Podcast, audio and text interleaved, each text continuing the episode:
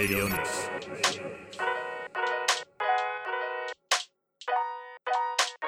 レディオニクス35回目石上野です。はい。ねもういっぱいこうやることがいっぱい やることがいっぱいここに山積みなんですけども。いやでも最近ね車のこう修理をしててちょっとかなり調子が良くなって自分で修理したら。また修理の話も後でね時間あったらしたいのでもうこの話やめよう。やっぱね調和？あのチューニングっていうじゃない。音楽もそうだけどチューンするってやっぱすごく大事だよね。で車もそうチューンしてバランスが取れてそうするとまあ俺の車はその何フュールインジェクションとかついてないからキャブレーターだから外の天気ともこうチューニング調和していいこう燃焼具合を回転し始めるわけ。でそのノリでこう走っていくと本当にこうスムーズに乗れてチューニングって大事だなと思ってね。体も心もこうチューニングなのでこう調和して今日もやっていきたいと。乱れでもその調和を乱すことがいっぱいあるのよ。それでさもう気になっちゃってさっきこれ見てまだここになんかニュース入ってきたばっかりなんだけど中国の習近平氏が沖縄に関心を示してるとでこれはあこれインターネットつながってるんだ あの示していて詳しくはだから今インターネットつながってないから見れないけど沖縄の玉城デニー知事がいわゆる駐日大使と対談して、まあ、特別な沖縄には特別な役割があるから果たしてほしいというようなことを習近平から伝言されてるみたいな話があるわけですよ。でこれはまあ別に会うことは構わないけど前回話したそのフロントライン説ってことを考えると彼は非常にこれ危ないゲームをしてるなということ自分の立場も含めてね。で実際これが外交というかちゃんとバランスが取れた外交かというと全くそうには思えないのでもう少しちゃんとしてほしいなと。でこれは自分の立場にも非常に今後政治生命にも関わっていくことにそれは公の部分とそうじゃない部分とでいろいろと大変なことがやりにくいことが起きてくるだろうなっていうあまり中国に接近するとねフロントラインだからで中国は別に沖縄のためを持って接近してる来てるわけじゃないですからねデニーさんご存知と思いますけどもこれはフロントラインで、ま、前回言ったようにここが突破したいし欲しいからなわけじゃないですかでそんな甘い言葉に乗っかっちゃって危険なゲームはしない方がいいと思いますこれが外交だったらちゃんとアメリカとも話して中国とこういう話をしますと。でアメリカからもこういう感じでやってほしいなって言ってやっていくんだったらばで中国と今パイプが途切れてるわけだからね。そういうふうなつながりをしていくっていうこの立場で国じゃない立場でできるってこともある。それではないわけじゃん今回。であのこれも全然気になってなかったんだけどパッてさっき見たらまだチャット GPT を使ってない人は人生を悔い改めた方がいいって孫正義氏がなんか話したらしいんだけど別に彼を批判するよりもこういうやり方が今日本をがっかりさせてるってことに孫ちゃんも気づいてほしいわけ。わかる？あのなんだろう。スティーブ・ジョブズとかっていうのは上手でさやっぱり。スティーブ・ジョブズは何でもすごいってわけじゃないけどこれアメリカのビジネス全体アメリカの政治のやり方もそうだけどみんながやりたい。楽しそうだ。っていうふうにこうドライブしていくように人を先導するのがビジネスだったり政治だったりするわけじゃない楽しくさせてみんなが乗っかりたいっていうふうにやらなきゃバカだお前っていうようなそれはお前の利益だろっていうふうにやっぱ思われちゃうんじゃないかとなのでなんとなくこうワクワクしないこういうビジネスのあのまあ彼が出てきた時とかあとなんだっけ楽天の人とかあと失敗したホルエモンとかなんか世の中を変えてくれるって俺たちよりちょっと下の世代の人は思ったんだっていわゆるあの40代ぐらいの人たちは就職、えーと、氷河期で何か新しいブレイクスルーになってくるヒーローたちが出てきたと思ったけど結局そうじゃなかったっていうふうに見えちゃうのは、まあ、スティーブ・ジョブズみたいにならなかったっていうのは新しい産業を起こさなかったと自分たちのお金のためにやってんじゃないかって気がしちゃうのはこういうとこにあるんじゃないかなと思うんだよね。でこれは演出の話なのか何なのかわからないけどでねそれでもう一個気になったのがこの調和が乱れまく俺の中ではえっと文部科学省の中小企業イノベーション創出推進事業っていうのがあってこれに採択されたのがホリエモンが創業した2023年、まあ、9月29日スタートアップなどによる研究開発を促進する文科省の中小企業イノベーション創出推進事業に採択されたと。でこれはいいことだと思うのよ。中小企業を応援するっていうのは。でえっと2010年9月までのフェーズ1事業期間における交付上限は20億円もらったんだって。でインターステラーテクノロジーズってこの会社なんだけど信頼性とコスト競争力を両立させた小型ロケットゼロの開発を通じて国内の自律的な宇宙アクセス維持拡大に貢献するとともに世界市場を見据えた国際競争力のある宇宙輸送サービスを実現してまいりますと。ね。でこれもなんとなくわかる話じゃない？今そういう時代だったあとデブリの問題もね片付けなきゃいけないとかそういうビジネスがあってただ今国内衛星の事業者は海外に依存していると結局日本のロケットがあんまりうまくいかないので事業者は別に海外で上げたっていいわけじゃん。なので国産その宇宙輸送分野でのえっと、基金総額350億円でフェーズ3までの合計で1社当たり最大140億円が公募されると。他にもいくつかね会社もらってるらしいんだけどこれね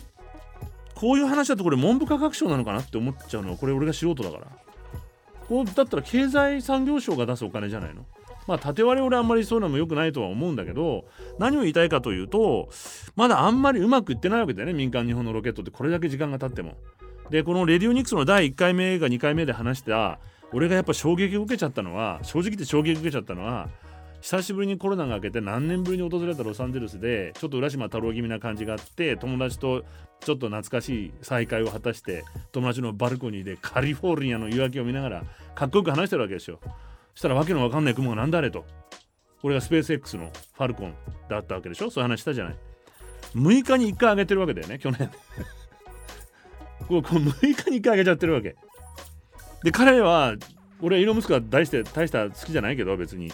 自分で車会社をちゃんといろいろやって自力で上げてったわけじゃない。で今回アメリカでまあ彼も同じ20億円。例えばえっとイーロン・ムスクがスペース X が同社発なので米国宇宙軍。宇宙軍ね。と契約を今月結んで同社の衛星通信サービススターシールドを利用してカスタマイズされた衛星通信を軍に提供と。ウクライナの対ロシア攻撃を妨害したとして詮索されている同社による新たな防衛事業の獲得と、まあ、このやっぱりえっとスターシールドまさにこうシールドを作ってあの電波と電波じゃなんていうの？衛星をうまく使えなくさせるわけ敵のね。っていう、まあ、実はでも彼はさ最近ちょっと問題があって個人がこんなに世界情勢に関わっていいのかと例えばこの前ロシアがウクラ、えーと、クリミア半島をあのえーと、逆だ。ウクライナがクリミア半島をちゃんと攻撃できるようにするのを彼は断ってんだよ。確かね。あの、えーとえー、のプーチンと会って、うん、だからロシア側についてるわけその部分はね。あんまりこう個人のこの事業者が国際情勢に関わりすぎてるって話もあるんだけど、まあ、実際でもこうやって軍と軍とも自分の産業として契約を結ぶっていうこともやってたりもして、まあ、何を言いたいかというと中小企業を応援するのはすごく大事なことだしやらなきゃいけないことだしここにすごく夢があるのも分かるけど現実問題として頑張ってる JAXA もあるわけじゃない。文部科学省まさに。でいろんなこうなんだっけあのバーンってこう当てて帰ってきたりしてるわけじゃん。水星に。なのでだとするとそうやってしっかり学やってる研究してる学者さんもいる技術者たちもいるところにもしっかりお金を上げてほしいなっていうふうに思うのね。うん、でここは果たしてここが悪いというんじゃないけれども今日本はロケットにそんなに力入れる時なのかなってではっきり言って衛星事業者が他国の打ち上げやすいロケットを利用しててもだとすると優れた衛星を作っていくってビジネスだってあるわけじゃない。ロケットは任しといて。なので少し何でもロケット打ち上げるっていうような打ち上げ？花火はちょっとなんとなくモヤモヤしてる状態なんですよね。うん。なんかロケット上げてるとイノベーションな感じがやっぱりムスクやってるからするじゃない。であのーもう一個あの技能実習生が今9000人外国人。過去2番目の多さ。9000人いわゆる行方不明になっていると。脱走しているという話があって2018年の9052人について過去2番目。で国籍別では6000人以上となっているということで、まあ、原則転職が禁止されているので、まあ、その労働環境が良くなかったり賃金が安かったりすると失踪する人が増えちゃうということで、まあ、技能実習制度っていうのがいまだにね低賃金での重労働実習生の暴行などが問題になっていて、まあ、制度を廃止した上で新たな制度の創設について政府の有識者会議で議論されているということ。これも一刻も早く。でこれブローカーの存在ブローカーで逮捕された人もいたじゃん。いわゆる人買いしてるという。このブローカーもいるし正当な賃金を上げてほしいというのと同時にこれも面白いんですけども関連してまあ、例えばこの転職できないっていうこと。で人手不足が深刻なさまざまな産業で低賃金で働く労働力にされていてまあ、7割以上の事業者はこれ労働違反なんだって実際日本人ではできないことをやらせてるわけよ。で、えっと、低賃金と答えてるその外国人の技能実習生半数以上が月収10万以下。なのでこれ現代的奴隷制度というのももちろん海外からも批判されているんだけど、まあ、条件付きの転職を認めてこの技能実習制度を維持しようというような目論見みはあるみたいだけどこんなことやってたらもう韓国とか台湾の方に先に行っちゃって日本人に来てくれなくなるわけよ日本に。これもまず自覚しなきゃいけないって話と同時にオーストラリアがね オーストラリアが労働条件なしでワーホリ延長を検討してるわけ。でこんなことやられちゃったらオーストラリア行くよね。絶対ね。でオーストラリアの労働党政権は移民制度の大幅見直しでワーキングホリデービザの2年目3年目の延長労働条件なしで認めることを検討していると。でも労働者逆にねこれはもう逆に彼らを守るために労働者搾取阻止のためにやっぱり1年間に限定しておいた方がいいんじゃないかというような意見もあったりしてる。だよね。労働力のためにそうやって実際の文化交流って目的の人たちを使っちゃダメだよっていうすごいバランス取ろうとしてるわけ。でちなみにオーストラリアにだだけどイギリスとオーストラリアに関して FTA があるのでこの FTA の中では英国イギリス人に認められた条件は労働条件なしでワーホリできるんだって。なので他の国も同じにしたらどうなのかという話があってこれやっぱり基本的にはやっぱ労働力不足っていうのがあるしでオーストラリアの場合はこれはもうすでに決まってずっと守られてるんだけどオーストラリアで働く限りどんな条件でワーホリだろうが、まあ、そのワーキングビザだろうが外国人だろうがオーストラリア人だろうが働いた時点で全部同じ労働条件が与えられます。最低賃金も全部一緒。こういうふうにやっぱりしていかないと日本に人が来なくなってきてしまう。ねと思うんですけど。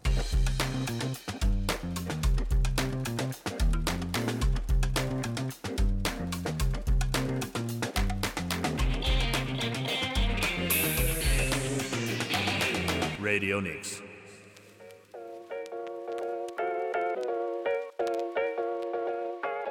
レディオニクス35回目、石上がやってます。麻生のね、あのなんか、ツイッターで上げてくれてたね、写真を。なかなか笑ったんだけど、最近の増税メガネってのもあるでしょ？あれは結構いい感じだなと思って。俺、増税クソメガネまでいっちゃうと、あん、ちょっと、そういうの違うんだよね、と思うんだけど。増税メガネはね、なかなか、やっとみんな増税に気づいてくれたと思って。で、あのー、これから増税の話もちょっとなんでしたいか、さっきの話だけど、外国人が、あのー、労働者として来るっていうのを、例えば俺のすごく日本が景気が良かった時の話ね、今と違って。逆に最近すごく実感してるんだけど、今の日本の状況ってやっぱ1990年代の、まあ、俺はそのアメリカと行ったり来たりすることが多かったのでなんか長いこう時間を見てると今の日本は90年代のアメリカにちょっと似てる気がするのねすごく。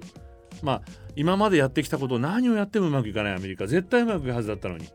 で日本に全部やられちゃったりしてどんどん、まあ、日本は今中国にやられてるみたいにアメリカの大事な不動アメリカでは大事を持ってる不動産とか会社をどんどん買収されたりしちゃったりしてすごく自信もなくなって逆に、まあ、アメリカ人のそこすごかったんだけど日本に学べって言って映画まで作ったり日本のビジネスのやり方例えばトヨタのなんとか方式ジャストインタイム方式とかそういうのを学べって言ってガンホーなんて映画ができたりして日本風に働こうっていうあの人だから今思うとすごいよね。まあ違うってことが分かったんだけどそれやって。まあだけどそれぐらいも悩んでてまあアイデンティティを喪失してたんだよね。でただ当時アメリカにいるとお金もないみんな若い人もみんなお金ないし車も大概ヘロヘロしてるようなウインカーもつかないからみんな手でこうやって合図してるような。でもで犯罪もすごかったわけよ。治安も悪かったし。で音楽はグランジなわけじゃん。汚い格好みんなしてボロボロなわけですよ。だけどすごく人があったかかったのね。お互いにすごくこう思いやるっていう感じが当時の方があった。で今日本にはそれがあんまりない気がするんだよね。どっちかっていうと攻撃し合って下々の俺たち同士がなんかこういがみ合ったりしちゃうことが多かったりしてるような気がして、まあ、そんな中ね何を言いたいかというと、まあ、日本は景気が良かったので当時覚えてるノーバーとかさ今でもあんのかな？ジオスジオスはないか。ノーバーはまだあんのかな？英語学校いっぱいあったじゃん。でまあそういう子たちと友達になってよく遊んでたんだけどあの彼女たち何し彼彼らもいたけど基本的に俺彼女たち。彼女たちで何しに来てたかというとあの大学ってみんなアメリカとかカナダの子たちは自費で払うわけじゃん。すごい高いお金を。ローン組んで払ってんだよね。なので卒業したらまず日本に来て英語の先生を23年すると彼彼女今日本人がそれほらテレビでやってるじゃんオーストラリア行くとアメリカ行くと給料が2倍だ3倍だとタイでもそうだみたいなああいう感じで日本に来れば彼女たちはとんでもない給料がもらえたわけよ。ですごくパー六本木がパーティーだし楽しいわけ。だから2年3年働いてわっと稼いでバーンとお金返してで、まあ、ある子は知ってるから改めてロースクールに入るとかでいろんな勉強をこう日本語を改めて勉強するとか、まあ、もちろん就職するとかっていうすごくいい。だから国ということを考えて若い人にすごくチャンスを与えたわけ。あの時の日本ってね。で今それがね例えば有名なこれ俺はちゃんとそう英語科の中ですごくちゃんとしてるなと思ってるギャバっていう学校があるじゃない。結構ちゃんとしてるなと思ってて行ったことないんだけどでこのギャバっていう学校がこのストライキが今起きてるのね。先生たちの間で。起きたのね。それなぜかというとギャバは、まあ、講師を雇用するんじゃなくて英語を教える業務委託をするというふうにしてる。そうすると講師は仕事以外の関心事他の仕事もできたりとかもっていういいこともある。じゃない？他の勉強しながらもできるし。でただこれが今さっき言った通り雇用してんじゃなくて業務委託っていうにするとさあここですよ今問題なのは。増税メガネですよ。増税メガネがやってるんですよこれ。で10月以降ね彼らはいわゆる業務委託なのでインボイスで課税業者にならなきゃいけない。でそこでいろいろこう今問題が起きてるわけだよね。で10月以降この、まあ、いわゆる税控除今までは免税業者だったから税控除を受けられてたんだけども運営会社は講師からインボイスの発行を受ける必要性が生じているのでインボイスが発行できるのは消費税の納税義務がある課税業者ででいわゆる講師の多くは年間売上が1000万以下で本当は免税されてる。免税制度ってのはあるんだよしっかり。払わなくていいんだからこれ。本当に払わなくていいんだよこれ。皆さんこれもし悩んでる方聞いてくださいね。俺もね自分もそうだからいろいろ勉強したの。これねこれねとんでもないインチキシステム。簡単に言えば免税業者通信なわけなんですよ。だから増税メガネなんですよ。でまあ例えば突然メールが届いて免税業者が取引先だと運営会社は税控除を受けられなくて負担が増えるから講師はインボイス発行者になってくれと。でインボイス発行すると課税業者になるのでこれまでの免税が受けられなくなっちゃうわけ。で彼らはだから困るわけよ講師さんたちはね。でこれはこういうことやってるとさっきいわゆる国が本当は推し進めてるっていうワークライフバランスも取れなくなる。勉強しな英語の勉強先生やりながら何か勉強してこれから何か始めようという人からもお金を取っちゃう。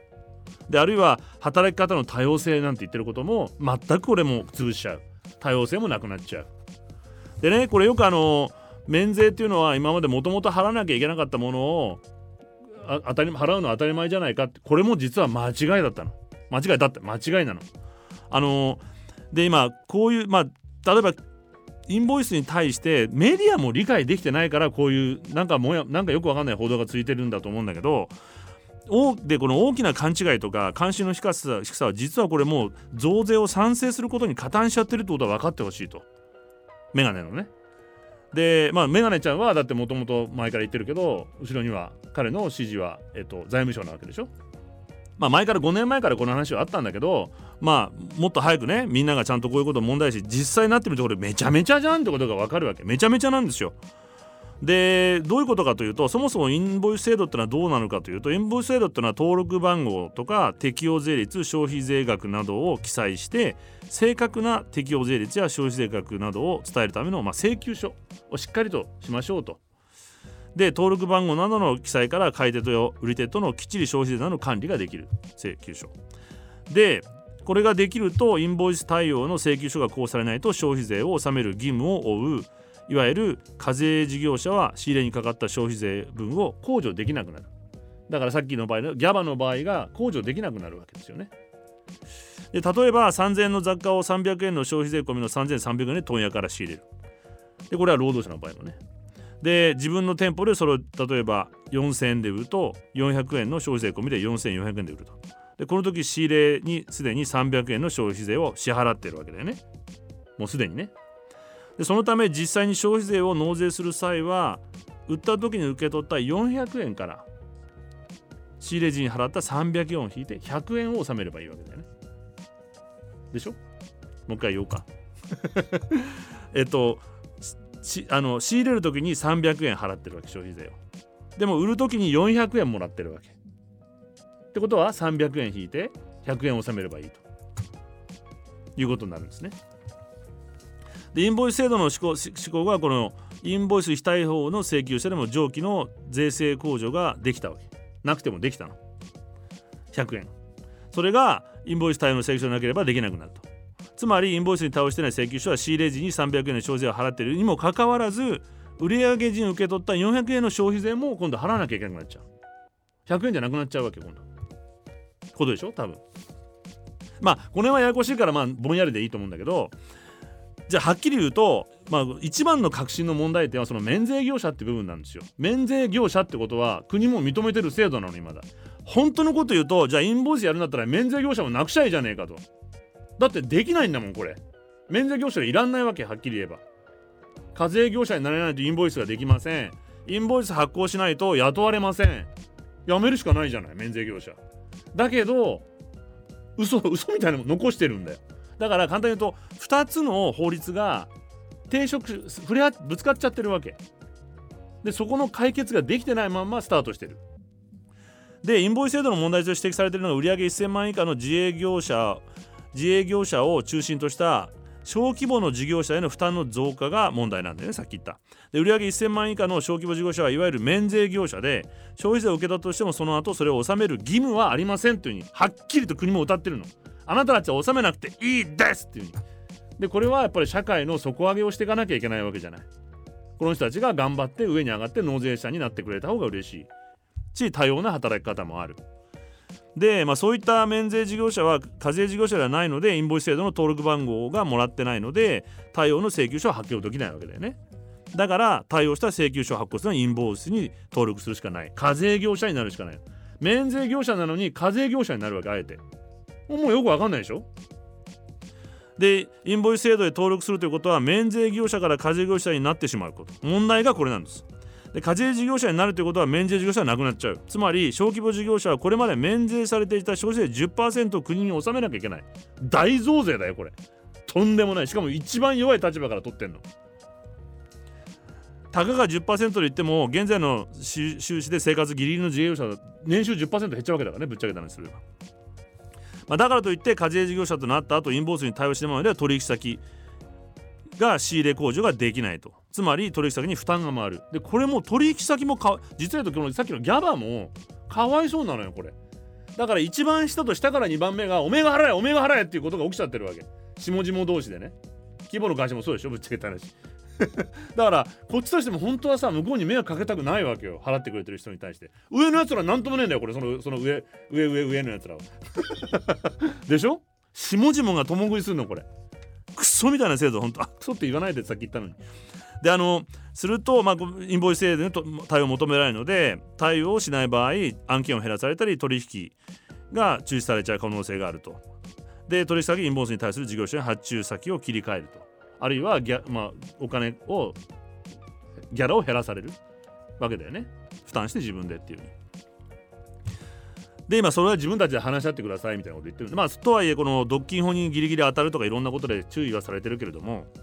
まあいいや消費税を納めてなかったなのでこの免税事業者今までずるいんじゃないかと。だから取られて当然でしょっていうふうに今なんかいろんな人たちも言ってる人たちもいますけどこれは明らかに間違いだそうです。インボイス制度におけるもう一つの問題免税事業者が消費税を請求し受け取るとの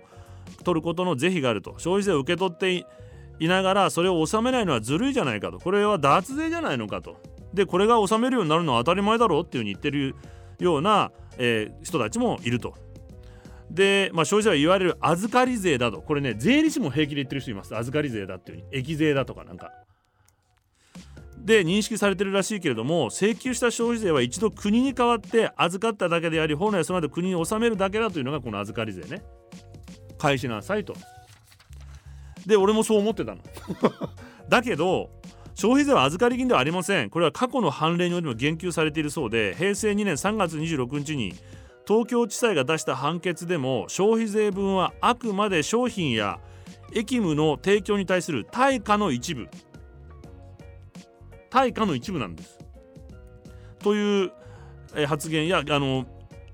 業者が当該消費税分につき過不足なく国庫に国付する義務を消費者との関係で負うものではないって言ってる払わない義務は払う義務はございませんという。にでこれはちゃんと対価の一部だから消費税は納めなくていいですと。1000万円の、免税業者は。国税業者が公表している消費税の事業者免税店制度の在り方についての一考察という記事によれば要約文にて消費税の事業者免税店制度は小規模事業者の納税事務負担などに配慮しこれすごいのよ。これ事業登録しちゃうととんでもない難しいあの何事務が増えちゃうの。まあいいや。小規模事業者の納税事務負担などに配慮して納税義務を免除する制度であるってはっきり言ってるわけ。ちゃんとお役所が言ってんの。国税庁が言ってんの。でここから国税庁も売上1000万円以下の事業者は消費税を請求し受け取っても納める必要はないと。いうふうに当然読み取れます。取引価格に消費税相当額を適正に上乗せし課税事業者または免税事業者としての値付けをする必要があるとも述べていると。事実インボイス制度施行後の取引事務としては実務としては消費税込みの総額消費税込みの総額イコール小規模事業者への報酬という認識認識で今まで俺たちもギャラの一部。別に消費税っていうのは内訳上そうなってるけど全部でいくらっていう。なので取引先は消費税を加味した価格全体を報酬額であるとして発注しそれを受け取る小規模事業者も消費税を含めた全体が報酬という認識で仕事を引き受けていると。意図的に租税回避をしているような場合以外多くの免税事業者は消費税を納税していないことことに対するずるいという認識はこれ間違いだと。必ずしも正解じゃないと。で現場としたらじゃあどうすればいいかというと本来その共食いをしてる同士でもう一回ギャラ交渉ができればいいんだよね。どっちが負担するかというところでまあ例えば本当に仲のよく一緒に仕事してたじゃあこの分は僕が持ちますよとか末端の方がね。であるいはいやこの分はじゃあうちが持つよっていうことができればいいけどまあいわゆるギャラ交渉昔からあるね。の段階に戻ればいいんだけどそれができてないのが現状なわけ。でそれをできないように取り締まる法律あの制度も、まあ、一応独禁法違反とか下請け防止をなんとか違反とかってのはあるけれども機能してないわけ。で俺はまだこの年齢だからどうにかまあいろいろ交渉力も あったりとかいろんなこう悪知恵もあるのでいろんなことができるけどこれから若い人たちでフリーランスで仕事をしていこうと人たちはこれ本当に出花をくじかれるだとすると今日本が政府としてねさっき言った表向きに言っている若い人を応援していこう育てていこう働き方の多様性だよねワークライフバランスだよねっていうのは全部嘘っぱちってことになっちゃうわけよ。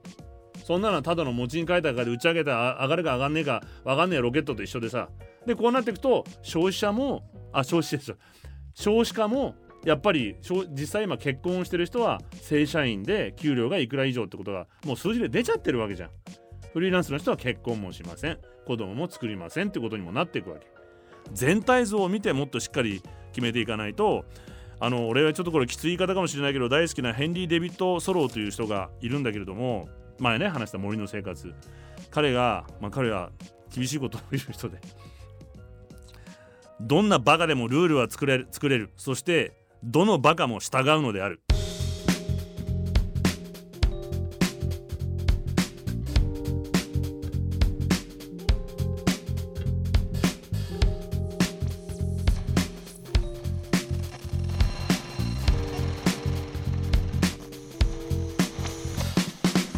Radio Nix.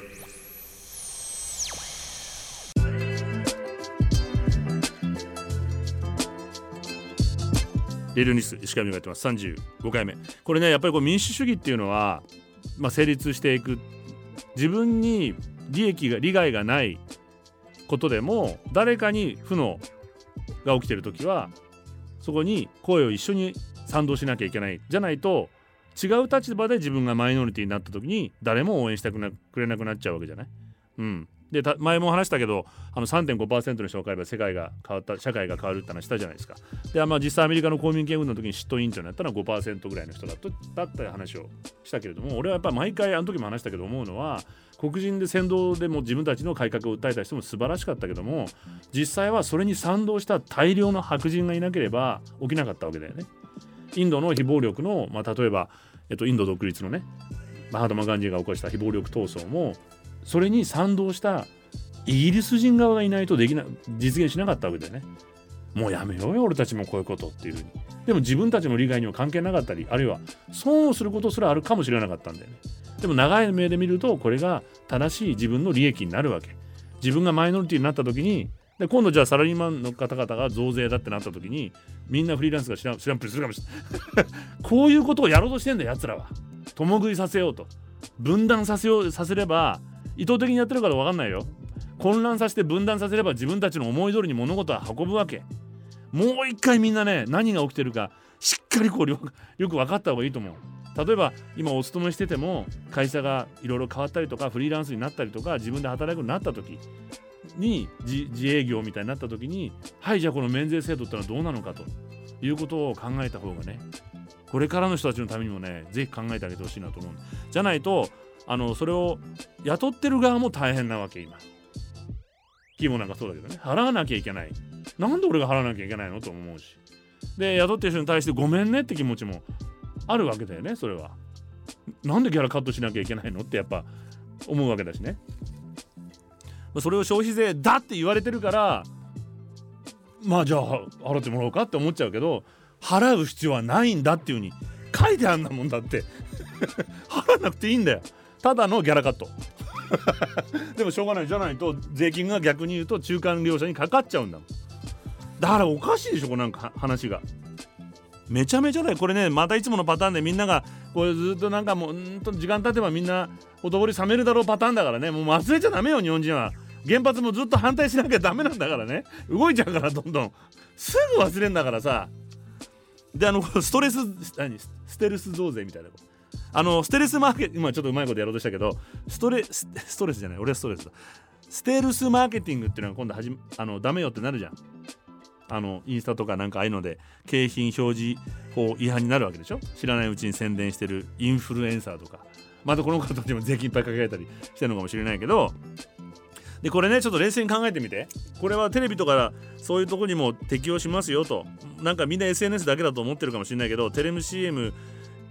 えっと CM はちゃんと CM って言ってるからいいんだけどなんとなく番組の中でやってるようなことも今後これダメになるんじゃないのと思うの。でこれ結構実は俺この仕事してる時にあの家庭で放送局と何度も喧嘩してます。あのラジオやっててトークの中で自然にこの宣伝に入れみたいなあるんですよ。ない今。でそういうの結構言われていやいやその前にここでお知らせですって僕一言つけますと。ここでお知らせですってちょっといい声になっちゃったりして。でしっかりあのスポンサーさんのね原稿を読んだ方がスポンサーさんも喜んで僕のねフリートークの中で交えるよりもいいんじゃないか。なんてね思って、えー、そういうわけで秋も深まってまいりました。こんな季節は素敵なマロンスイーツいかがでしょうか。ただいま何々デパートではみたいなねあるでしょそういうの。これをフリートークでやってくれみたいなことあるわけ。あったの。でこれはダメですよと。まあ、日本ではあんまり禁止されてなかったの。ステレスマーケティングはね。でもアメリカでは絶対違法だし俺は放送倫理上そういうことをやるべきじゃないと。だからたった一言ここでお知らせですって付け出してくれと。っていうふうに言っても放送局のお偉さんから生意気だと。また言われてえっ、ー、とまあこの話するとまあわかるんだけどね。まあ言われ具体的にどういうふうに言われたかっていうとみんな社会のみんなはねそういう不条理の中で生きてるんだと。で君みたいな人間がそれを我慢して読んでる姿を聞いてなるほどあいつもいろいろ苦労してるんだなっていうふうにみんな共感してくれるんだよと。はあとか思って。全然違うと思うと。僕は社会的落語家落語家じゃない落語者ですと。まっとうな世間で生きられない人間。寅さんを見てください。寅さんみたいなもんですと。あなたたちがやってることは立派なこと。いろんな我慢もしてる。僕はできない人間。だからダメだったらクビにしてくれ。それを見てあいつはいいな。のんきでどこ行って暮らしてるんだろうな。飯食えてんのかなって。だけどそういう存在がいないと世の中やっていけないじゃないですかと。それがエンターテインメントの息抜きにならないと。みんな我慢して嘘をついてるんですなんてエンターテインメントありますか？って言ったんだけど全然話が噛み合わなくて まあまあステルスマーケティングねであと音楽も実はまあ、これはこの音楽によって俺も利益というか楽しい思いをいっぱいさせてもらった時代も当然あったの。まあ、放送局が音楽をかける時にレコード会社からお金をもらってかけます。これは言っていいよね別に。ステレスマーケティングですよこれ。でしょ？でみんなが聴いてるヒット曲とかってなんでこの曲いっぱいかかるのかな？もうみんなも知ってると思うけどもうプロモーション代としてお金が払われて音楽がかけられるっていうこう総合的なビジネスだったわけね。でまあそれも楽しくいいバランスでできてた時代もあったわけ。俺たちも新しい音楽をこう収入あの収入じゃないね。あの知ることができてでまあ持ちつ持たれつ。だけど本当は良くないんだけどね。で新しい、まあ、その海外からミュージシャンが来てインタビューしたりとか。でみんなに新しい情報を伝えたりとか。でレコード会社の人もいいクオリティのものを売りたいって気持ちもあったりとこれを例えばお金がかかってない。だけど同じレコード会社でそういうスターがいるおかげでこれから出てくるこのミュージシャンを気持ち的には推してるんですって言ってじゃあ俺もそれ応援するよとか。でその選曲の自由もあっていいバランスで調整できた時代もあったんだけどだんだんそれができなくなってきてどんどん選曲なんかしなくていいと思う。全部お金がで決まってるバーンみたいな。いう時代にもなってきたわけだよね。希望もないそういう経験。今まだない。ないの？それはいいステーションでやってきたんだね。それね経営状態がいいステーションだとそういうことが。あるんですよ。でまあそういうことがあってでこういうことで例えばあとパワープレイみたいなこう宣伝曲ってあるじゃん。そういうのも決められてるわけお金でね。でこういうビジネスだったわけ。でまあそれは自覚せずにそういうでいいと思ってたんだけど、まあ、これをで実はアメリカではペイヨーラっていう名前がついてます、まあ、当時からえっと俺は言ってたんだけどペイオーラだよこれアメリカでは。アメリカでは違法行為なのね。さっきのステルスマーケティングと同じになっちゃうわけ。ペイオーラとかペイフォープレイっていうふうに言われている。でこれはそのなんで違法かっていうとこれ宣伝ですと言わずにお金をもらってかけてるので人心を操作してることになるわけじゃん。意図的に。だからストレス今で言うステレスマーケティングになるから。でアメリカではこう違法だよと言い続けてザ・フェデラルコミュニケーションズ・コミッションというのがあります、まあ、あの報道とか放送局とか通信とかを日本の総務省みたいなあそういう管轄があってここがもう違法行為というふうにしていて歴史を振り返ると1930年代に、まあ、大体ラジオっていうのがだんだんこうどんどん、まあ、始まって人気になってきて「ユアヒットパレード」っていう番組が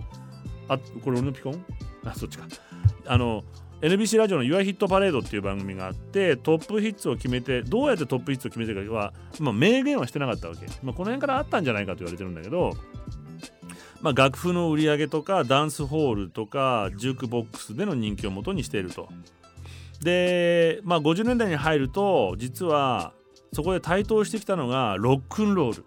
が始まるわけですよラジオとロックンロールが。で音楽産業っていうのが台頭してきて、まあ、ヒットラジオっていうのがこう始まるわけだよね。そうするとそれまでさっき言った1930年前30年代までやってたミュージシャンや音楽産業の人たちがその新しく台頭してきたロック産業に脅威を感じ始めるわけ。ビジネスとして。でこういうことから脅威を感じた方からだんだんこう表向きになってきたのね。っていうのは1940年代半ばにはリリースされたレコードの4分の差はジュークボックスの売り上げだったの。でそこでかかる曲がやっぱりヒットになってお金にでジュークボックスに入るには、まあ、いわゆるのいわゆるな納品するのにちょっとお金を出してこの曲入れてくださいよってことも当時からやってたわけ。でここからペイオーラが始まってるんだけどでもなんかいいよね。なんかいいよね。なんかそれも。でそのロックンロールとお金の関係の召集感が始まるわけよあの何？エルヴィス・プレスリーの有名なこうプロモいたじゃんカーネルだっけ？なんか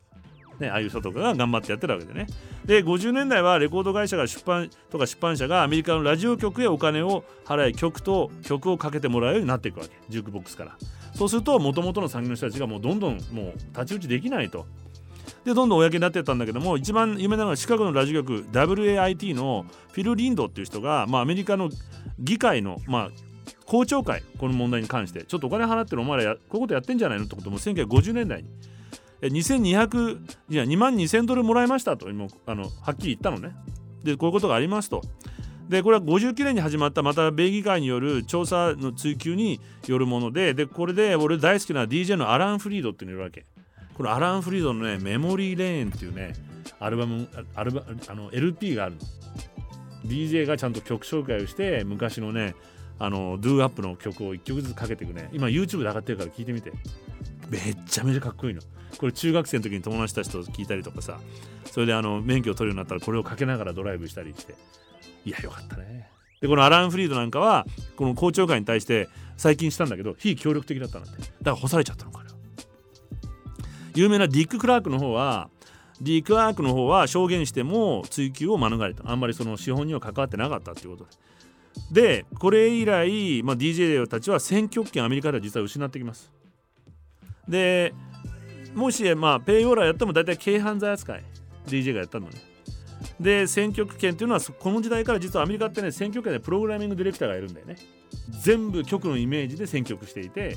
ていうふうになっているのでだから統一したこのラジオ局はロックンロールとかこの曲はカントリーとかね。でそのプログラミングディレクターに権限がなったんだけどまあ日本では編成みたいな。でもこれが逆にペイロペイオーラまた助長させちゃったわけ。だって一人一人の DJ にさプロモートしなくて宣伝しなくても放送局の編成局長一人捕まえちゃえば全部できちゃうんだ集中しちゃうわけ。でこれでまた全然横行しててペイオーラは。で法の抜け道も生まれてレコード会社は直接お金をプロモーションしてそのさっきの編成の人に払わずに独立のプロモーターを雇って独立のプロモーターは仕事を請け負ってプロモーターとしてお金を払うことで、まあ、迂回させてねさっきの FCC の、まあ、法を回避して放送局もそうなると,、えーと、報告しなくていいわけ法律に抵触してないから。でこの制度がどんどん進むようになっちゃったのね。で86年の NBC ニュースの番組で取り上げてまたこれ再び議会で調査が入るようになったんだけど、まあ、それでもこの習慣は監視は続いていて2002年にはニューヨーク州の地方検事のエリオット・スピッツァーっていうのがこれにあのソニー BMG のエグゼクティブたちがいくつかのメジャー放送局と取引しているということを追及して2005年にソニー BMG は和解金として1000万ドル。同様に2005年11月にはワーナーミュージックグループが500万ドル。2006年5月にはユニバーサル。ミュージックが1200万ドル EMI も375万ドル。それぞれニューヨーク州の音楽教育 NGO に支払うことで和解して罪は認めてないけどね。和解金として払って NGO に払いますと。まあ、なのでこういうエンターテインメントビジネスのまあ誤送生団というか内輪で全部メディアを仕切って物事をやって今ジャニーズ問題でまあ、性加害っていう問題でそういうことがなってるけどまだこういう形で日本でも他の形でいっぱいあるんだよね。突然思い出したけどあの なんでこのアイドルグループの曲こんなかけなきゃいけないのってなったら放送局のプロデューサーが沖縄だったかな？どっかにあのライブに招待されて行ってその後女の子にモテてると思って女の子といろんなことやっちゃったら接待だったんだよね。で帰ってきたら「楽しかったらしいですね」って言われてもう こういうペイオーラもあるわけだよね。でもなんか良くない？こういうのは。なんか懐かしい芸能界みたいな。でそれもまたまあいい時代だったなみたいなとこもまあでもこういうのは今からの時代ダメですよってことなんだが全部。まだまだあるだろうからね。まあちゃんとプロの女性がこれかかってまあそういうことよくないね。あのまあ、先ほどの毒物プロモーターを使った抜け道というのを FCC は違法として例えばあのこれからはねどうなってるかというと2007年 CBS ラジオシタデルクリアチャンネルエンターコムアメリカのラジオ局っていろいろ細かく言われてるけど大体この大きな会社が全部もともとは資本を持ってるわけ。でこのは1250万ドルの罰金を支払うことでまた調停和解したんだけど罪はまた認めずにね。3年間の厳しい規制も受けたので、まあ、厳しい規制取り締まりを受けて業界最大のクリアチャンネルをはじめいくつかの局は独立プロモーターの立ち入りも禁止してます。例えばクリアチャンネルが運営する iHeartRadio ってあるじゃん。これでは、えっと、直前あの売れる寸前オンオンジオンザバージっていう番組やってるのね。これから出ますっていう。このオンザバージっていう番組をスタートさせて新曲番組。でクリアチャンネルのネットワークチェーンのブランドマネージャーがまず何何百曲って曲を聴いてそこから56曲に絞って選ぶわけ。これいいなっていうの。でこれを全国のプログラムディレクターにさっきの各局のバラバラの放送局のディレクターにどの曲がリスナーに受けるか予想して投票してもらって番で決まった曲この曲っていうのに決まったら番組内で最低150回かけると。で例えば全国の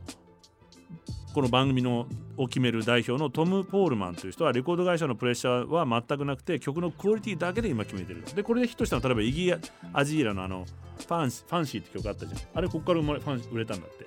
でこういう風になってることもあるしちなみにこれこの番組が聞る Spotify はどうしてるかというと Spotify は逆の方式でちゃんと俺と同じパターン。お知らせですっていう。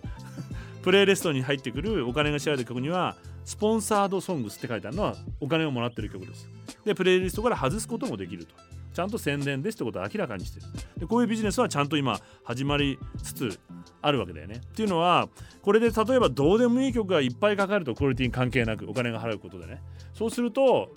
まあ、さっきの孫正義さんの話と一緒で自分が売りたいものを押し付けるのじゃなくてで日本の政府も丁寧な説明となんだっけ国民の理解を得るとかっていうのではなくて素直にみんなが喜ぶことをちゃんとビジネスをしてやっていかないと必ず俺は行き詰まると思います。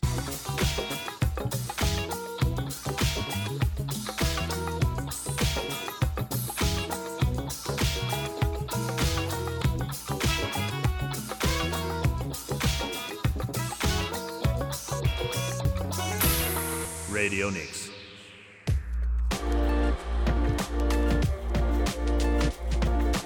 ゲリオニクス35回目石上がやってます、まあ、中にはねちゃんとした放送局もしっかりねそういうのを厳しく、まあ、倫理として今までもやってきてるところの放送局もあるので応援してあげてください。でも見抜くのは消費者なんでまあバレてると思うけどね。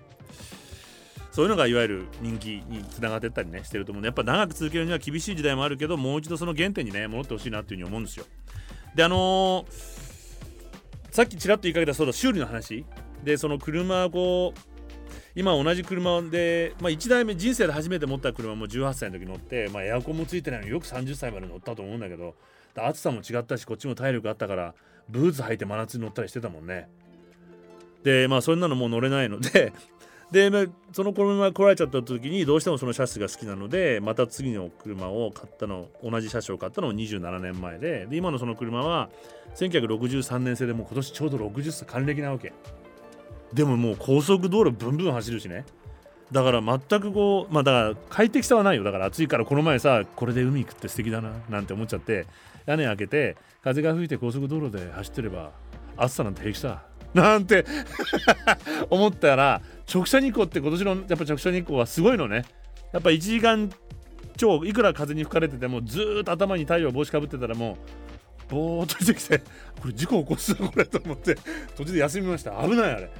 なので今年夏も乗んなくてまあそのプラグもかぶり気味でで車検出した時に新しいファンベルトに変えてもらったのがちょっと緩んできてガタガタガタガタしちゃってこれをどうしても直したくて、まあ、忙しかったんだけど、まあ、もう我慢できなくて直してピチッとこうプラグも磨いてあのファンベルトも閉めたらもうスルスルスルスル回ってスルーッと走るわけよ。でちょうどこう秋にもなってきてこの前今もずっと俺が大好きなわざわざあの仕事行く時に神宮を抜けて走ってたわけ。そしたら俺の車でさらに古い50年代のまたゴールドの車が止まってて同じ車種。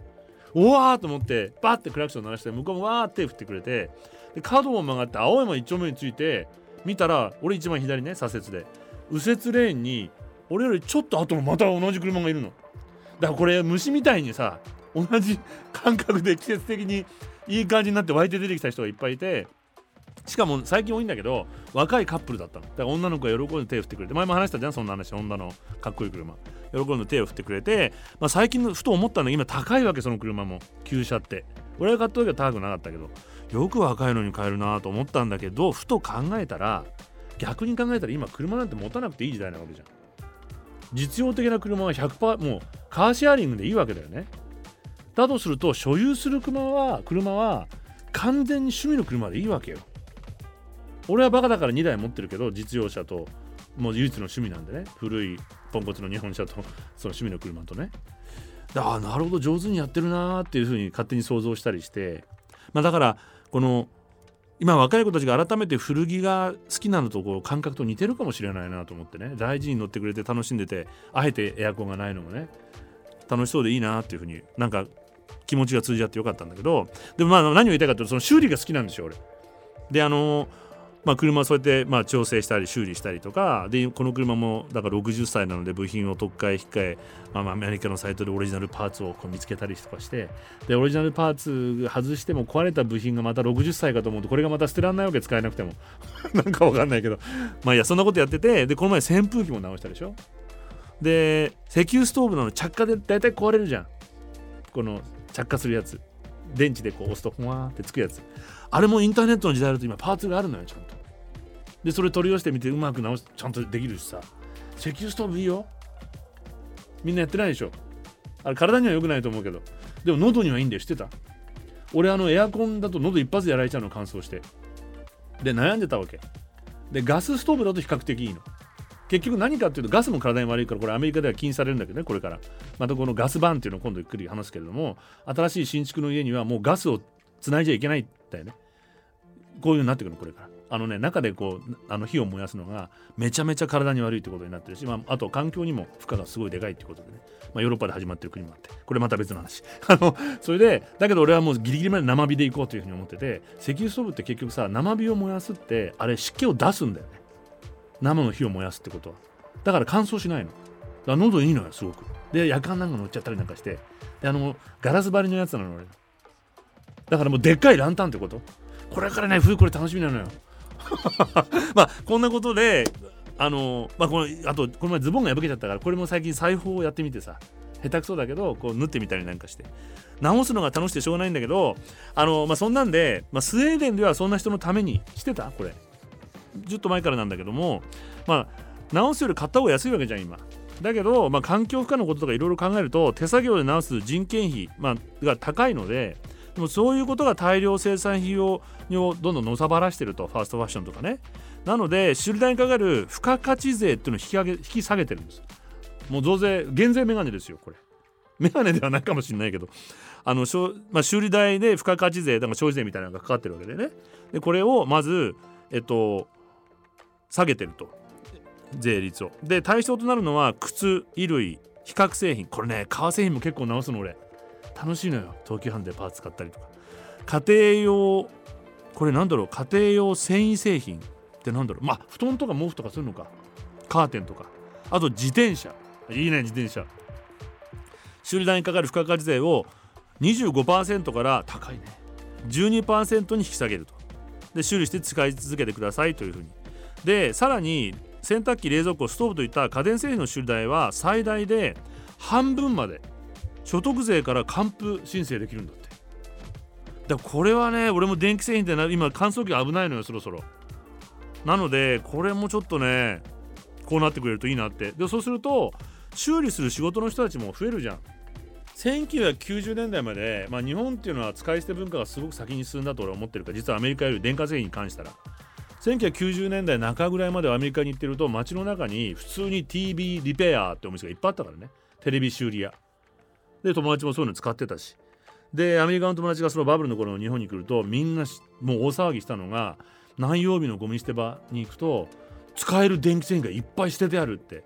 言ってみんな引っ越してきたばっかのやつは拾って集めて生活始めてたもん。肩代わりすると日本にすぐ捨てたからあの時、まあ、なのでそういうことをやめていこうと。直す文化。で、まあ、こんな風になって例えばファッションだと H&M が今やってるよね。小売店でこう古くなった衣類の回収と引き換え割引みたいなのをやってたりとかあと日曜 DIY 日曜大工とか、まあ、そういう文化が流行ったりとかしてる。こうトレンドにちゃんと合ってるんじゃないかと。スウェーデン人のさっき若い子が日本日本の若い子はそういうも古いもの好きだったりするように国全体がこうなってると。であの同時にこれはオランダの方なんだけども、まあ、これはちょっとかっこいい感じがしてあの、えー、かっこいい FM 局とかね紹介しそうな話題なんですけどもこれはですねオランダの方でやってましてリペアカフェっていうのがこれ結構多分こういう話題やってると思う。やってない？規模？やったことない？規模は結構楽しい番組だったもんねあれね。あの違うもんね。下ネタの方だもんね。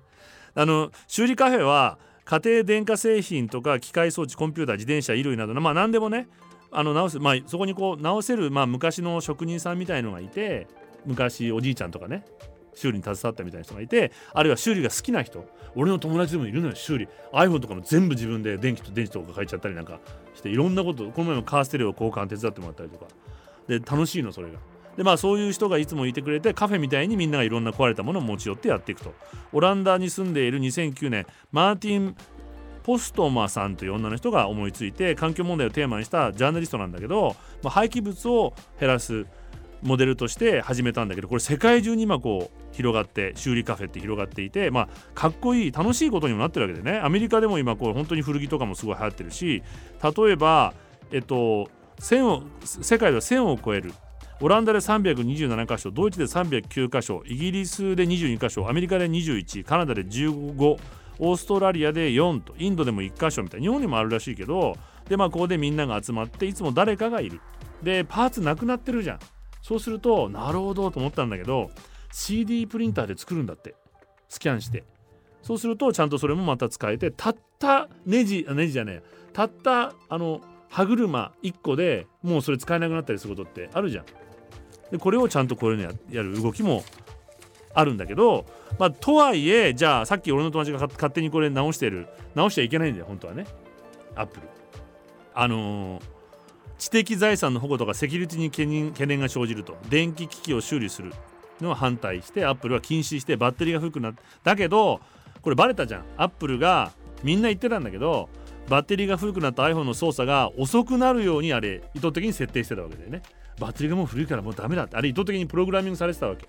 でこれがバレて単にバッテリーを交換すれば全然治るんだけどアップルはその情報を公開しなかった。不具合と思い込んだ多くの消費者が新たにデバイスをこう買い替えるという。で商品のパッケージの保護ステッカーとかシールチェックされるじゃん。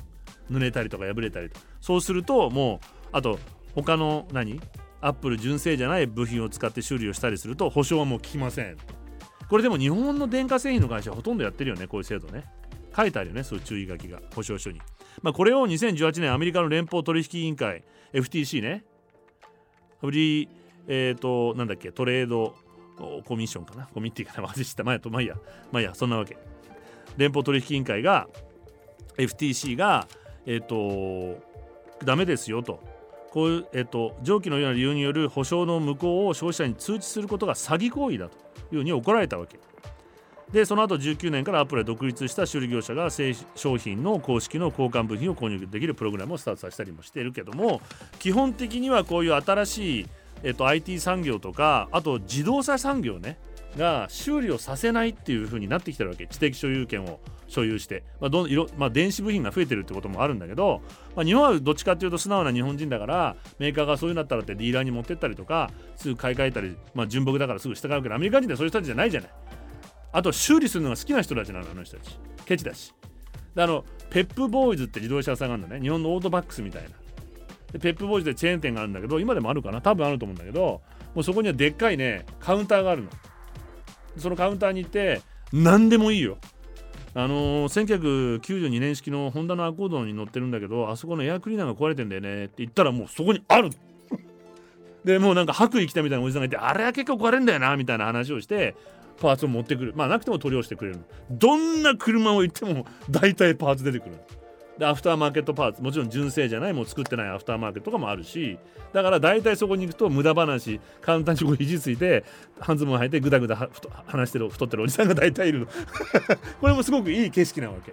でこのぐらいアメリカ時代日常的に車を改造したりいじったりするのが好きなんだけどそれをやっちゃダメっていうふうにメーカーが言い出してきたわけ。なのでまず最初確か2012年にマサチューセッツ州が自動車の Right to Repair 修理する権利を認めると。ダメだメーカーそういうことやっちゃうっていうふうに。国があの政府政府じゃない。行政が規制が入りだしたわけ。でまあこんな流れがだんだん始まってきて Right to Repair 修理する権利ってことが広がり始めたのね。なのでもともとはね Digital Right to Repair Coalition っていう団体もあったんだけどこれもザ・リペアアソシエーションっていう。もうどでこのねホームページ確かにリペア .org とか ORG とかなんだけど見るともう全米の地図があってこの州はそのライトトゥリペアを認めてますとかみんなで声を上げて修理する権利を勝ち取ろうみたいなよくわかんない 運動をしてるそのぐらいもう修理にこだわってるわけですみんな。でこの各州でさまざまなライトトゥリペア法が今でき始めていて2021年にまずジョー・バイデンが大統領直令を出したわけさっきの FTC ザ・フェデラル・トレード・コミッションだに処理する権利ライ、えーと、リペア・ライツというのを強化するように、まあ、大統領令を出したわけ。なので2022年初頭にはまずコロラド州がこれも細かいんだけど、えっと、電動車椅子を修理する権利を認める。メーカーしか直せませんっていうのはダメだと。で2020年6月にはニューヨーク州がついにデジタル機器の修理 Right Repair Right Right Right to Repair を認めたわけ。で Fair これは Fair Repair Act っていうもう法あの法案になって法律になっていてでただこれニューヨーク州の方はまだこれデジタル機器専門なんでなので家電とか医療機器とか農機具認めてないんだってまだ。これもややこしいことになってます。だけど、まあ、このデジタルに関してはニューヨーク内でデジタルデバイスをこれもう禁止されちゃったからアップルとか、まあ、そのグーグルとかもデジタルデバイスを売るときは修理マニュアルを提供もしなきゃいけなくなっちゃう。直す権利を認めたってことは情報を開示するってことになるわけ。ってことどういうことですか？ニューヨーク市で認めたら別にニューヨーク市外の人もニューヨークで買えばいいんだよね。全部それが分かるし州外にも広がっていくわけ。だからこれは画期的な一歩を記したことに。でまあもちろん国自体にも収まらないよねこの時代は。インパクト大きいんです。まあこれがね地方分権の素晴らしいとこなのよ。日本は中央集権がいまだについてるわけじゃない。各州が独立して、まあ、究極ね例えばフェデラルローあのアメリカの合衆国が法律を立ててもうちの州はそれ認めねえっていう、まあ、例えば変なこともあるよ進化論を認めないとかさ中絶とか今あるじゃない。だけどこれで権力のバランスが取れる。最終的には州が税金を納めなくていい権利ってなる。合衆国に対して。俺は絶対認めねえからじゃあもう税金払わねえっつって。じゃあ合衆国が税金払ってほしいからどうしようかなと。なのでさっきぐっと話は戻るけどインボイスにしても税金はは逆に言うと抵抗して払わない これはさっきねヘンリー・デビット前も言ったけどヘンリー・デビット・ソロはそれをやったわけ。あのまあ奴隷制度だったりとか、まあ、ネイティブアメリカンの処遇に対してこんな国は俺は認めないと。こんな国には俺は俺が認めてないのだから。民主主義の俺が認めてないから税金は払わないのですって言ってわざと逮捕される。でこれは民主主義なんだよ。だって認めてないんだもん。そんな国にお金を払うの。でこれはちゃんと保障されてるの法律でこういうことができるまあなのでこの州法ができること。だから意外とさ話取りまくってるけどトランプ大統領が前も言ったっけこの話。あの環境世界のパリ協定とかから降りて石油なんか石炭とか石油とかどんどんやりだして使用温暖化なんて嘘だってやり始めた時にみんなそれで油断してたじゃん。全然。各州はがっちりトランプを無視して厳しい環境法を持ってて州ごとがコーディションを結んでた大統領がどうなのかあんま関係なかったりするわけ。はい。4月にはミネサト州も法案を可決して来年から施行されます。ついで今年この前9月13日すごいです。カリフォルニア州が3つ目の州として可決しました。カリフォルニアっていうのは何でもこうかっこつけたがるのでさらにニューヨークにも負けたくないし。さらに上乗せしてメーカーに対してパーツ修理工具あるいは記録ねさっきのドキュメンタリー修理マニュアルみたいな。ソフトウェアをより長期にわたってアクセスできるように義務付けてます。例えば50ドルから99ドル99ドル99セントまでの部品とか商品に関しては3年間しっかりとあの保証しな、まあ、ちゃんと渡しなさいと。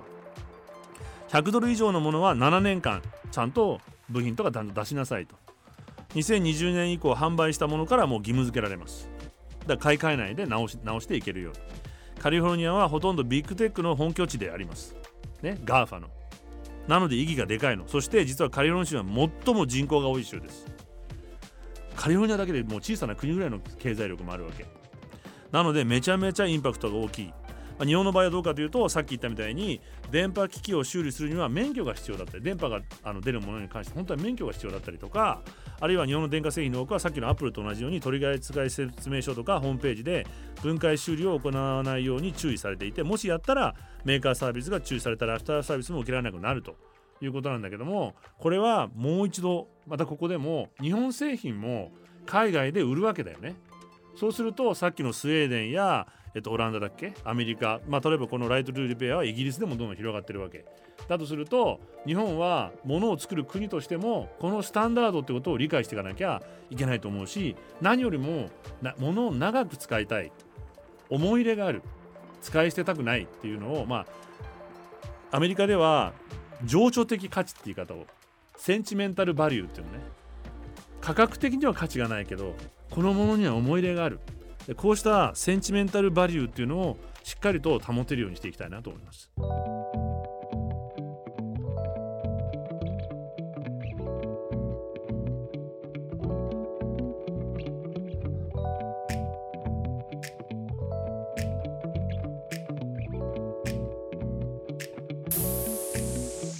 Radio Nix.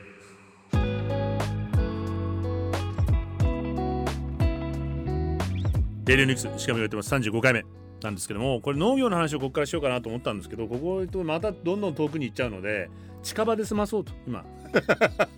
話題的にはね。あのいうふうに思いまして。じゃあちょっと前の話俺が気になってる話題をここから掘り下げてまあしてる人はだからまあその話そんな話もあったよねっていう感じで聞いてもらってもいいんだけど。っていうのはあのちょっと前に23年前かなあの一緒に仕事してる女の子がなんか金ボタンのダブルの派手なジャケット着てたわけよだからあまた 80s だねなんて思ってたわけ。でまたそういうの流行ってんだねって言ったらあこれお母さんのお下がりですとでお下がりなの着てたの。でででこの前もね華やかなこう綺麗なワンピース着てるんでそれももしかしてたこれもお母さんのですっていう風に。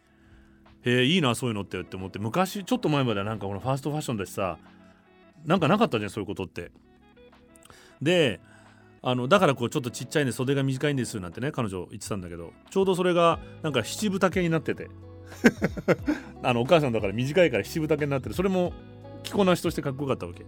で友達のこうカフェでご飯食べてたら若い店員さんが話しかけてきたんでなんかすごくシンプルなねラコステのかっこいいセーター着てたのよ。もうかっこいいねそのセーター。どこの？ラコステですって。あしかもこれパパのですと。かあお父さんの？でこれ知らなかったんだけどお下がりコーデって当時言ったんだってね。知ってた？お下がりコーデってみんなお母さんとなんかインスタ出したりとか。そういうのがあったんだって23年前に流行りが。で確かに古着屋の知り合いとかがさもうアメリカで古着が買えないんだって。アメリカの若い子たちも Z な子たちはファーストファッションなんてもうってなっちゃって古着を買うようになっちゃったわけ。だからアメリカ人が古着買っちゃうから日本が買えないしこの前実際、えっと、去年ねちょうど今頃 LA 行った時ももうそこら中でフリーマーケット LA でやっててで古着をいっぱい売ってるわけ。でまあもちろん安いところもあったけどこれこの値段でいいのってのもまだあるけどとはいえ綺麗なワークシャツがまだあの畳んだまんまあの針ピンがついてて大事に持ってたらもう何百ドルってするわけでもうタトゥーだらけの若いお姉ちゃんが「これはすごく状態がいいのよ」見てわかる」とかって言って「やべ俺開けそうになっちゃった危なかった」と思ってで300何十ドルとかって言われて「ああやっぱそのぐらいするよね」って言ったら「えー、分かってもらえる?」とかって言って「みんなに高いって言われるの?」いや日本でだったらこういうの当たり前だからでそうじゃん。1950年代。ねカナダのワークシャツ。だから日本人は分かってくれんのよそれみたいな。日本人は昔からねそういうの好きだから。こっちはちょっとあの汚れがあるけどこういうのもあんのよなんて見せてくれて。200ドルとかって。アメリカもこうなったんだ。でもこれはさっき言ったファーストファッションだけじゃなくて俺は同時にすごくポジティブに捉えるとセンチメンタルバリューがしっかりとしたものの価値感情が乗っかってる。ものを大事にし始めてくれてるんだなというふうに。でファッションっていうのはまあここでここからみんな聞いてると思うけどファーストファッションの話で逆に。だいたい2 3 0年周期で繰り返す。だよね。だから今2000年の頃のファッションって何？わかんねえけど。まあ2 3 0年周期でだからもう二回り耳回りしてるから80年代なんだろうけど。まあだから俺も560年代の服に憧れたわけよ。俺が若い時は。ツイードのコートなんての着ちゃったりなんかして重いどっしりしたの古着屋さんで赤富士って。まあいいや。そういうところで買ったりとかしてね。であのー、まあだから古着第一世代だからさ俺たちは。リーバイスの赤耳なんて2000円で買えたんだからね。新品が買えないから買ってたんだけどさ実は。まあいいや。それでしたらいとこがある時いとこのお姉ちゃんが遊びに来てさ俺が寝てる間にミノルいらないジーンズいっぱい持ってってあその辺なの破けたのみんな持ってって全部持ってきやがって。今思えば分かってたんだあいつね。女の子女性はさちゃんとトレンドをしてまあそんなわけで最近でこう80年代90年代の女の子の服が流行っててあのちょっと前だけどねあの今はもう当たり前になっちゃったけどハイウエストのジーンズ前はローライズだったのがこうお腹隠してあれああいうの最初マムジーンズって言ったんだって。おばちゃんっぽいジーンズがかっこいいと。ダッドスニーカーってのも流行ったじゃん。おっさんっぽいスニーカー白くてこうなんかボテーっとした。おっさんっぽい格好するのがかっこいいみたいな。なのでこういう新たな服がまた大量に供給されてきちゃったわけ。改めてそういうデザインを作ってマムジーンズって言ってなんかそのファーストファッションで売ってるし。で、まあ、そのファーストファッションなんだけどもここでまた日本ではその数がおよそ40億点あるそうです。1990年代の倍。世界でも2000年から2014年で生産量は2倍。消費者が購入した衣類が60%増加してこれに拍車をかけてるのはやっぱこのファーストファッションだと。世界では1000億点供給されてる。販売意欲をかきたて飽きさせないように次から次へと作る。安く大量に作ります。ヨーロッパのファッションのコレクションは本来は春夏秋冬。4シーズンだったよね。パリコレとかやって。だけどこれあ違うわ。春夏と秋冬の年2回なんだって。もともとは。パリコレみたいのよく分かってないけど俺も。でこれが年5回にもなっちゃってるんだって。うん。だから回転が速くなってんの。でこれ有名ななんだっけ？忘れちゃった。なんか有名なデザイナーアルマーニとかなんかなんとかかなんとかフェルドとかいう人がダメだって言ってたよね。カール・ラガフェルとかなんかが。まあいいや、まあ、それでファーストファッションまあだから年5回になっちゃってるわけね。しかもさらにファーストファッションは秋冬春夏年2回のシーズンに加えてマイクロシーズンという細かいシーズンがあるんだって。その間。ザラは24回シーズンがあるんだって。ってことはもう1ヶ月一月の間に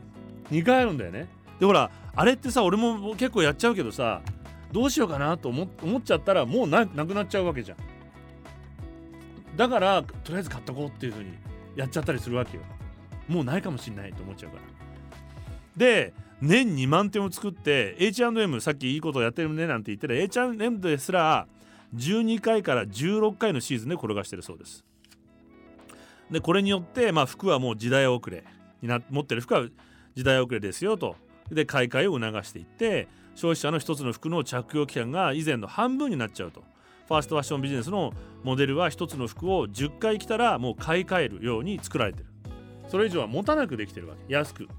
10回がだからバブルの頃に作ったみんなからいろんな人から聞くんだけどバブルの頃に作られたそれこそお下がりコーデで着てる服ってめちゃめちゃ丈夫だよねっていう風に。やっぱそう？そうらしいんだよね。で価格低価格で大量生産。フードロスと同じことが起こって日本では供給された服の半分が着られずに捨てられていく。で95%が輸入なんでわざわざ輸入してる。輸入して捨てると。これ食べ物と全く同じことやっちゃってるわけ。でリサイクル率はわずか26%売れ残りロス買い替え着なくなり使い捨てる結果大量廃棄。日本だけで100万トンです。世界では9200万トン。2030年には1億4900万トンになると、まあ、予想されていて、まあ、毎秒トラック1台分1人175キロ捨ててると。でこの85%が埋め立て処分。毎年シドニー湾を埋める量だと。現在の服の6割はナイロンポリエステルつまりプラスチックでできているのでこれらは分解しないので環境負荷かけてこれがマイクロプラスチックになっていくわけ。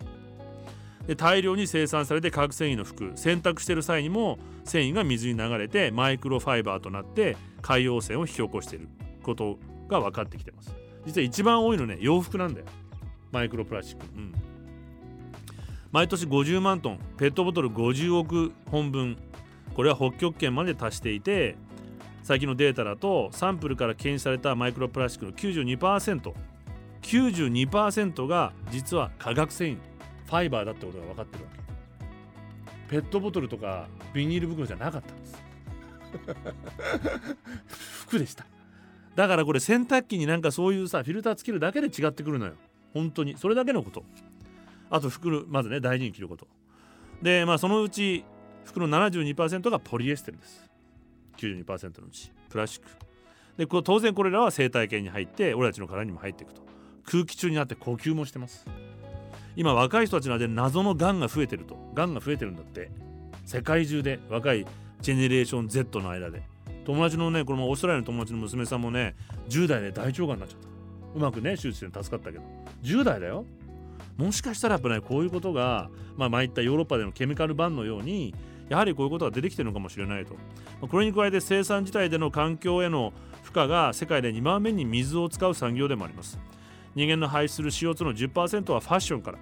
これは飛行航空海運産業を足したものよりも実は多いです。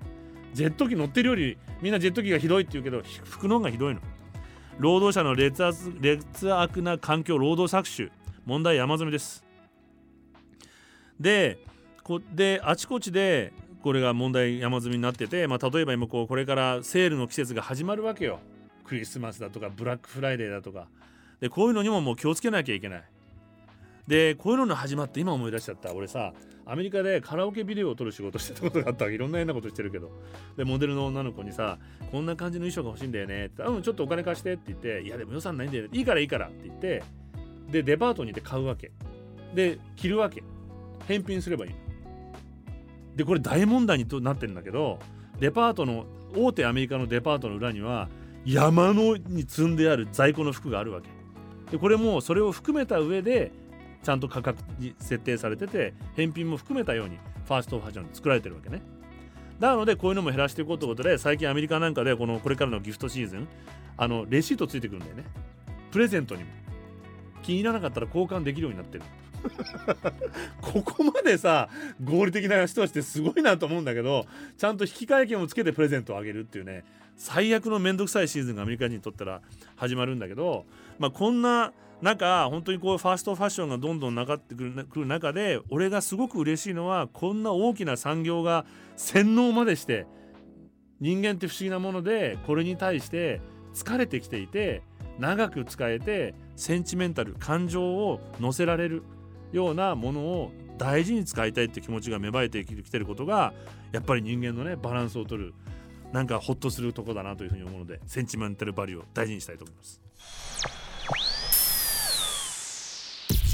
Radio News.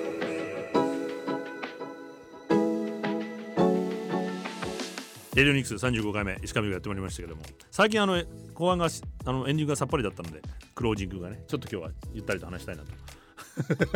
前もって今布石打っとかないと。早くね。あのまあいい治療さんがやっぱり食料問題とかこう書いてくれたりとかさっきのアースウォールのねやつもあったしいろいろツイッターも書いてくださってるんですけども、まあ、農業問題ちょっと次回またじっくり話したいなと思いつつ今日猫の話もしたかったんでね猫が意外なことやってるっていうね。であのこの前そんな中、まあ、今日の話で言うと、まあ、友人と話してて彼は、業界のトップでこう肩をで風を切って働いてきたのね。ですごくいい時代を。まあ俺もさっき言ったけどまあその不条理なこともあったけれどもある程度いい時代。バランスがまだ両親がまだどうにか残せる時代で仕事ができた。とは思ってたんだけど、まあ、彼は今この定年も近づいてきてまあ、ジャニーズ問題を見ていたけど自分がずっと嘘を売ってきたような気がするとこの大きなエンターテインメント広告とか一緒なわけじゃないさっき言った話だと。でこうなんか自分が本当に嫌になるって落ち込んでて話をしてたら自分の仕事は何だったんだと。まあでもさっき言ったようにね今はそうかもしれないけどどうにかまだ両親があった時代に仕事できたからよかったんじゃないって慰めつつもじゃあこの資本主義メディア広告の仕事のひな形っていうのは前話したエドワード・バーニーズから始まって、まあ、特に第二次大戦後のアメリカの機関兵を対象にマーケティングができてったわけだよね。大量に帰ってきたアメリカ人。これから消費してくれる人たち。でこの人たちに対してマーケティングをしていって結婚してもらう。結婚指輪で永遠の誓いを誓ってもらう。これもだからラブラブグローンダイヤモンドの時話したじゃない。デビュアー社が永遠の誓いっていうキャンペーンをして給料の3ヶ月分っていう広告戦略をしてダイヤモンドなんて腐るほど取れてザクザク取れるのにそれをみんな順にいてやったわけだよね。で郊外に家を買ってローンローンを組んでもらってローンをローンっていうのを売った売ったわけだよね。もうサブプライムで弾けたけどこういうやり方も でこういうビジネススキームがずっとあったわけで車を2台持ってもらってでまあこれをキャッチアップ・ジョーンジーズっていうふうにねジョーンズ家に追いつけっていうアメリカでは言ったわけみんな同じこんな風にやっていくのが正直言って消費者のも楽しい時代があったわけじゃん。1960年代のおおらかなさ、まあ、日本もそうだよね。三丁目の夕日みたいな時代もあったし。でまあそれこうしたビジネス戦略に合わせて彼らに向けた映像や音楽を作ってさっきのロックンロールもそう。お金を払ってまあ消費を煽って経済を回してきたわけだよね。だけど世界中で今こう人口分布って変わり始めちゃったわけ。特に日本は最先端で変わってるの高齢化って。でこれネガティブなことじゃなくて新しい生き方をこれからまあイタリアも高齢化だし世界で高齢化始まるわけよ。一番この太い消費層っていうのがさなくなってきたわけ。だけどどういうことかいまだにビジネス界っていうのはこれを必死にやろうとしてるわけ。見てると分かるずっと話してきたじゃん戦う準備があるなんて言ったって戦う人がいねえんだよ。自衛隊いませんもう食べ物もねえし農業やってくれる人もいないの ね？だから全部ここを作り直さなきゃいけないしあるいはさっきのあの古着を買ったりとかしてる古い車乗ってる子たちのようにもっと違う消費の仕方をしたいって目覚めてる人たちがいるわけだよね。でこれ世界中でいるわけよ。なのであの例えばこのじゃあこんな風なスキームがどんな風に実は間違ってたかっていうのであのドイツのエイリッヒ・フロムという社会心理学者がいて、まあ、彼がすごく分かりやすく昔から言ってたんだけど、まあ、その消費社会全盛の頃にね。社会っていうのは強力な暗示機構になりつつあると。まさに暗示してたわけでねそうやって。いろんなエンターテインメントやいろんな楽しい情報いっぱい出したりして。まあそれがさっき言った楽しく欲しがらせるっていう。だから孫さんはその時点でさ二重に間違っちゃってんだけどねああいうこと言うの。税金だってさ楽しく納めるすれば納めるんじゃない？みんな。ふるさと増税みたいに。あ増税じゃねえや。納税か。ふるさと増税っていいね。なんか楽しい風にすればあんなにもう焼きだと収めちゃうわけじゃん。まあいいや。なので社会は強力な暗示機構になりつつあると。社会は暗示によって消費者の欲望を絶えず刺激し好みを操作し予測可能なものにする必要がある。人間は消費者に変貌させられもう人間ですらない消費者っていう生き物。満足を知らない血のみ子のようになりより多くのより良いものを消費することだけを望むようになる。人間は消費人ホモ・コンスーメンスに変貌してしまった。彼らは能動的で興奮しているように思えるけれども心の横定では不安で孤独で憂鬱で退屈している。だよね。ずっと満足しないようにメッセージを。いや次これ新が出たから買わなきゃって。満たされないようになっていっちゃうわけ。だから逆に若い子たちはそれを見抜いてくれてるんじゃない。ジェフリー・サックス。アメリカの経済学者は全世界で年間5000億ドルの市場規模を持った広告業界が人間の心理的弱点や無意識の渇望を食い物にそのため豊かな国の住人の幸福度は下がっていると。人口分布高齢化でもまだこのね変わってもこのスキームをやろうとしてるわけ。だから幸せを味わえないしでもさっきももう一回言ったけどもいい時代にはこれは自分の言い訳をしてるわけじゃなくてメディアがマスコミが夢を与えたりとかそれをもとに将来を決めるような希望を与えられてた時代もあったと思うのね。だから全否定することはなくじゃあこれからどうしようかというとこだと思うんだけどまあ、なのでここにで定年するのは彼も新しい今後の生き方ができるチャンスかもしれないよって話をしていて Tuesdays with モーリーって前も話したかもしれないけどえっと、モリー先生との火曜日っていうね本があって大好きな ALS を発症したモーリー・シュワルツっていう人が大学の先生なんだけどかつての教え子人生を見失っている教え子がいてまさにさっき言ったみたいな生き方をしている教え子がいて人生の最後に彼が人生をこう終える時にかつての教え子に人生のこうレッスンをするっていう本なの。ぜひ読んでほしいんだけど、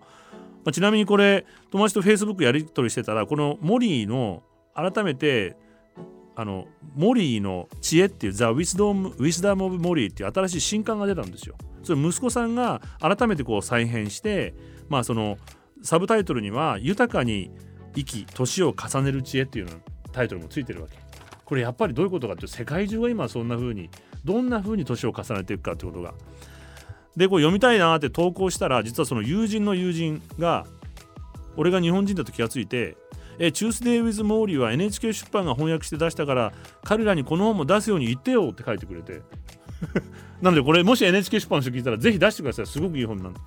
でえ？っと思ったらモーリーの息子だったの。夢の人よこれ。ロブ・シュワルツさんで。え？と思って。そうなんだって。だからこういうことがあるとね SNS も楽しいなと思うんだけど大もう俺はそのモーリーさん Tuesday with Morrie のそのモーリーって素晴らしい先生だなと思ったので彼が最後ね文化がろくな役に立たないんだったらそんなものはいらないと。言えるだけの強さをこちらが持たなきゃいけない。自分の文化を作ること。多くの人にはそれができない。多くの人が無意味な人生を抱えて歩き回ってる。自分には大事なことのように思ってあれこれあれこれ忙しげに立ち払い立ち働いているようだけれども実は半分眠ってるようなもんなんだと。間違ったものを追いかけてるからそうなっちゃう。人生に意味を与える道は人を愛すること。自分の周囲の社会のために尽くすこと。